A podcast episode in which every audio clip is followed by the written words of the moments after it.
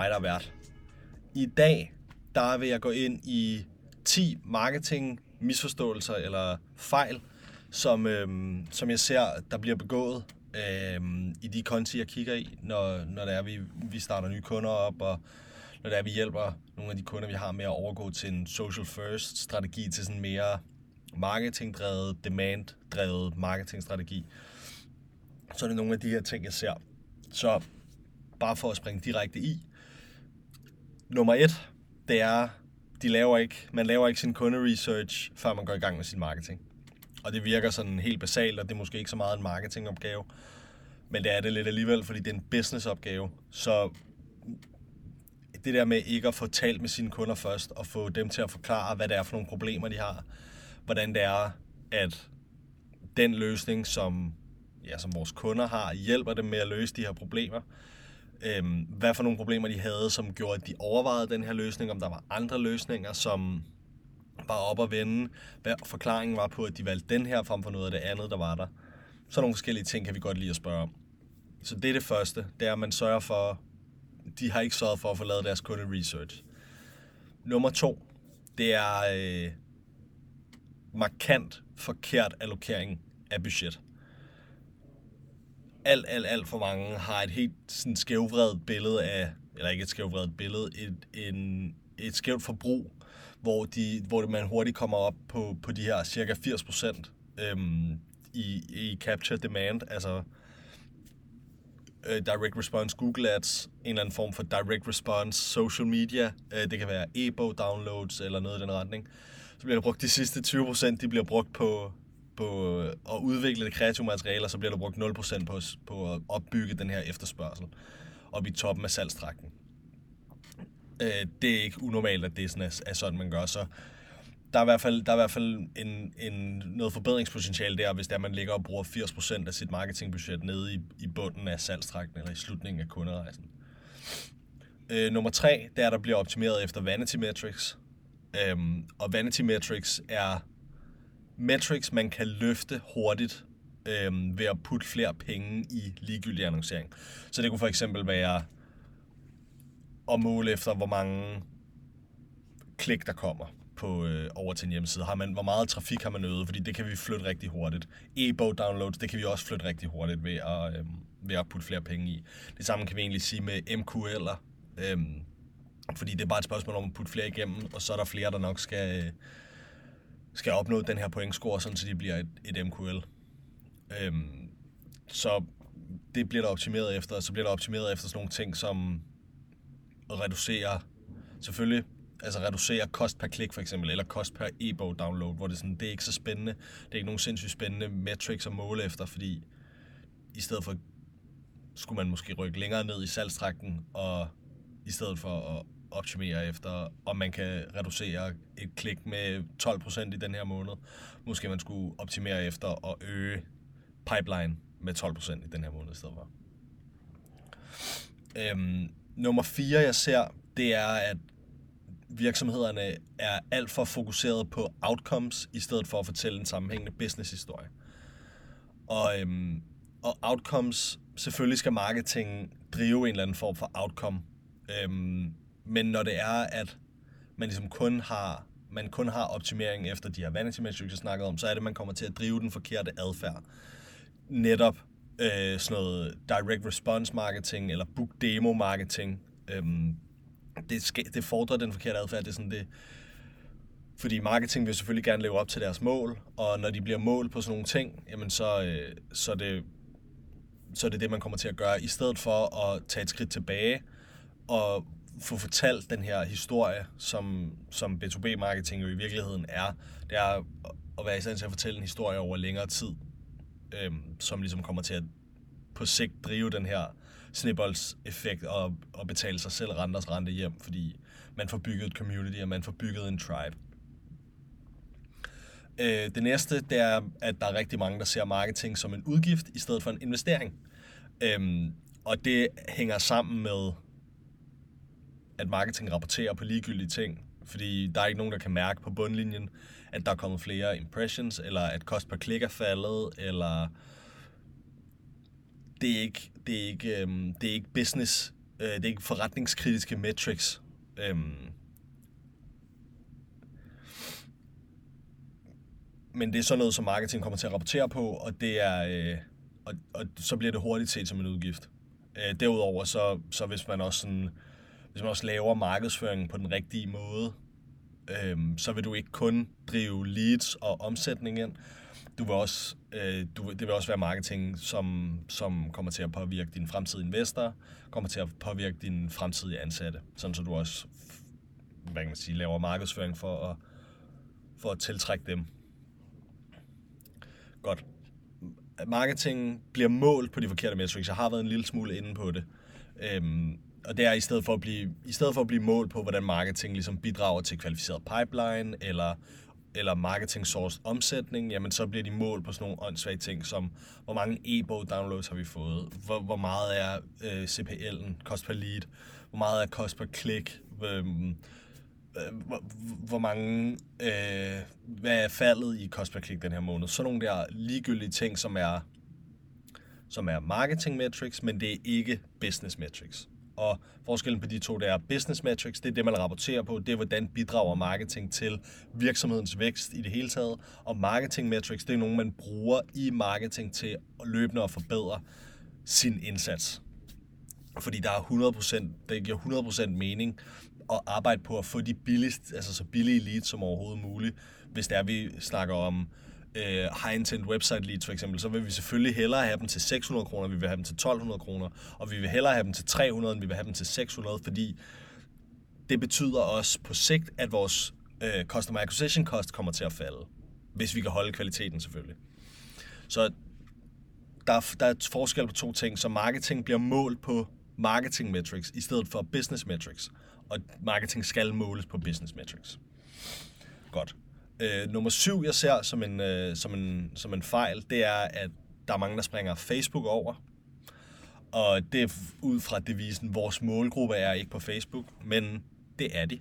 Fordi, og også, altså, fordi Facebook ejer jo nogle flere platforme. Der er Facebook Messenger, der er Instagram, der er WhatsApp, der er øh, selvfølgelig Facebook-platformen, og nu, altså nu er det jo selvfølgelig Meta. Men Meta ejer flere forskellige øh, platforme, og det estimeres, eller sådan ifølge DR's øh, medieanalyse, der er der cirka 80%, som logger på en af Facebooks platforme hver dag, så det vil sige, at danskere. Så det vil sige, din målgruppe er der. Så simpelt. Kan det være svært at ramme målgruppen? Det kan det måske godt lidt, øh, fordi Facebook har meget af de her interesse øh, baserede målretning, hvor sådan noget som LinkedIn for eksempel, der kan du målrette baseret på, øh, på jobtitler for eksempel. Men det handler om at finde en anden måde at gøre det på. Og Facebook skal 100% være en del af dit mix, også selvom du er B2B-marketing, eller også selvom du er en B2B-virksomhed, så skal du være på Facebook. Øh, som giver AB øh, mening og AB-teste. Det er ikke det, jeg siger. AB-test er det her med, at man, man afprøver to ting op imod hinanden, for at finde ud af, hvad er det, der fungerer bedst. Øhm, så selvfølgelig er der nogle ting, der giver mening at AB-teste. Men hvis det er, du begynder at gå ned og AB-teste de mindste ting, altså så, så, er det ikke, altså, så, så bliver det sådan en sikkerhedsnet for at sige, at vi laver fremgang, og så finder vi ud af, at når den røde knap er bedre end den blå knap. Øh, du ved, så det er sådan lidt, så man kan også hurtigt komme til at AB-teste sig selv ihjel. Øhm, og du risikerer i virkeligheden også at, at køre to dårlige kreative af, og så finder du bare ud af, hvad for en af de dårlige ting, der er bedst. Øhm, uden måske at uden at det måske har været, været den rigtige øh, KPI, I har målt det op imod det er så den næste ting, det er, hvis det er, du skal have signif- altså statistiske signifikante AB-test, som fortæller den rigtige historie, så bliver du nødt til for det første at have rigtig meget data, fordi ellers bliver det ikke statistiske signifikante. Øhm, og så skal, det, skal du have rigtig meget af den rigtige data. Så for eksempel, hvis det er, at vi skal finde ud af, hvad er det for et kreativt, som bidrager mest til vores omsætning, jamen så skal du køre det. Altså så prøv at forestille dig, at du skal jo du skal have helt vildt meget. Og som B2B-virksomhed, der, der får du bare ikke så meget data. Øhm, relevant data, så er vi ude i impressions, hvad for nogle får flest visninger, og det er også sådan lidt, hvad fanden, det giver ikke så meget mening.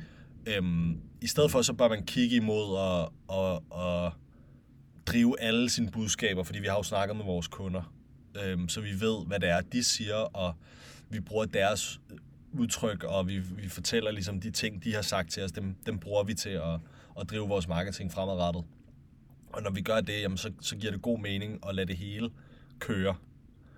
Øh, fordi vi ved aldrig, hvad for noget, der er det sidste, der lige får folk til at, at sige, ej, det, nu, nu har jeg fandme set det for, for fjerde gang, og så, åh, nu sagde de det på den her måde, og så forstod jeg det, og så gav det mening og sådan noget. Så, så hvis det er, at vi fortsætter med at bruge den viden, vi har fået af vores kunder, så kan det nok resonere til sidst. Øhm, nummer ni ting, jeg ser, det er, at der er mange, de prøver for meget på én gang. Det kan for eksempel være, hvis vi skal starte en content-strategi op, jamen så vil de gerne gøre det hele på én gang. Så er det ud på alle kanalerne. Så LinkedIn, Facebook, Instagram, det er øh, bloggen, der skal op og køre, YouTube, TikTok, podcast, øh, Reddit skal op og køre, Quora skal vi også i gang, og du ved sådan, så Twitter, det hele kommer til at køre på en gang, og så, øhm, så spreder man sig selv utroligt tyndt. Øhm, og så kan man holde den kørende i ja, fire uger, og så, men, men ting tager bare længere tid end fire uger.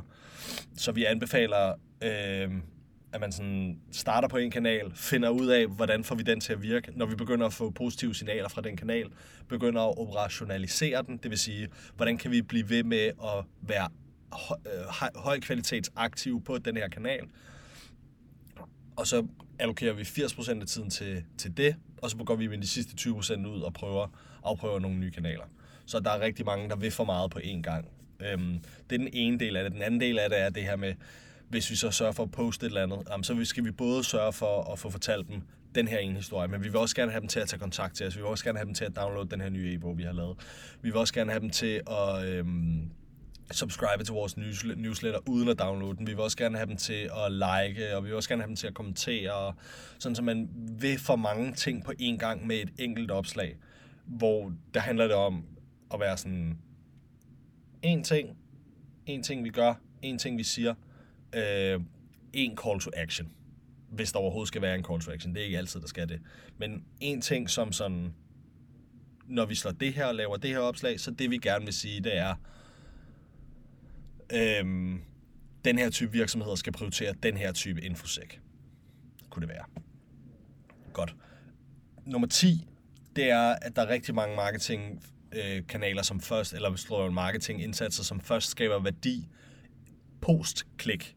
Det vil sige, vi har brug for at skabe et klik på vores annonce, før dem, som skal have noget ud af vores annonce, får noget ud af den.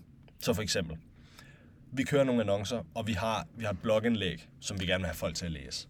Det blogindlæg kommer de først til at læse, efter de har klikket. På LinkedIn, der er konverterings, eller der er click-through raten 0,4%. Så det vil sige, 4 ud af 1000 klikker sig videre. øhm, så, så, og, det, og det er det samme, hvad kan man sige, med, med e-bøger og, og alle de der ting men på den, anden side, hvis vi på den, øh, hvad hedder det, derimod for, formår at være nyttige for vores kunder, før de klikker, og de i virkeligheden bare, vi måske blogger på, øhm, på LinkedIn og fortæller den historie, vi gerne vil fortælle, og deler den viden, vi gerne vil dele direkte i feedet, sådan så folk ikke skal klikke væk, så er der langt større chance for, at det bliver konsumeret også. Så det her med at skabe værdi for vores øh, skabe værdi og være nyttig for vores målgruppe, uden at de behøves at klikke og interagere med vores indhold, kan, kan, være, kan være rigtig effektivt. Øhm, og det er det her, der er dark, den her dark social øh, filosofi med, vi kan ikke måle, at folk læser den, men for forestil dig, at, at der er en, der bruger to minutter på at sidde og læse det, du har skrevet, og deler det, screenshotter deler det videre, eller, eller kopierer, øhm, kopierer opslaget og deler det videre i Slack-kanalen og sådan noget. Det er sådan nogle der ting, der sker. Og hvis det er, at vi først skal have folk til at klikke videre over på noget, så skaber vi friktion, og så er der mindre chance for, at de konsumerer det. Og det er jo derfor, vi lægger indhold ud. Det er for at få folk til at konsumere det. Godt. Øhm, så, så lige for at recappe. Man laver ikke sin kunde-research. Man allokerer budgettet forkert man optimerer efter vanity metrics, man fokuserer på outcomes i stedet for at fortæ- øh, fortælle en sammenhængende business-historie, man ser marketing som udgift i stedet for en investering, man bliver målt og man rapporterer på de forkerte metrics. Man springer Facebook over. Man AB-tester alt. Man prøver for meget på én gang. Og marketingen først skaber værdi efter klikket. Det var de, de, de 10 ting, som jeg ser. Øh, det er 10 marketing mistakes, som jeg sådan ser ude i landskabet lige i øjeblikket. Øh, hvis der er nogle flere, så øh, vil jeg meget gerne høre. I kan skrive til mig på LinkedIn, hvis det er. Det er nok der, jeg er mest aktiv. Øhm, og hvis du er enig eller uenig, jeg vil meget gerne høre. Øhm, men tusind, tusind tak, fordi du har lyttet med den her gang. Vi har faktisk lige rundet 200 lytter på den her podcast, så det er jeg fucking stolt af. Det er pissehammerende fedt. Tusind, tusind tak til alle dem, der lytter med. Det er så fedt. Hvis du synes, du får noget ud af det, så må du meget gerne subscribe, og du må meget gerne efterlade en anmeldelse på Apple, eller på Spotify. På Spotify kan du ikke, men på Apple må du rigtig gerne efterlade en anmeldelse, så jeg kan blive bedre. Tusind, tusind tak, fordi du.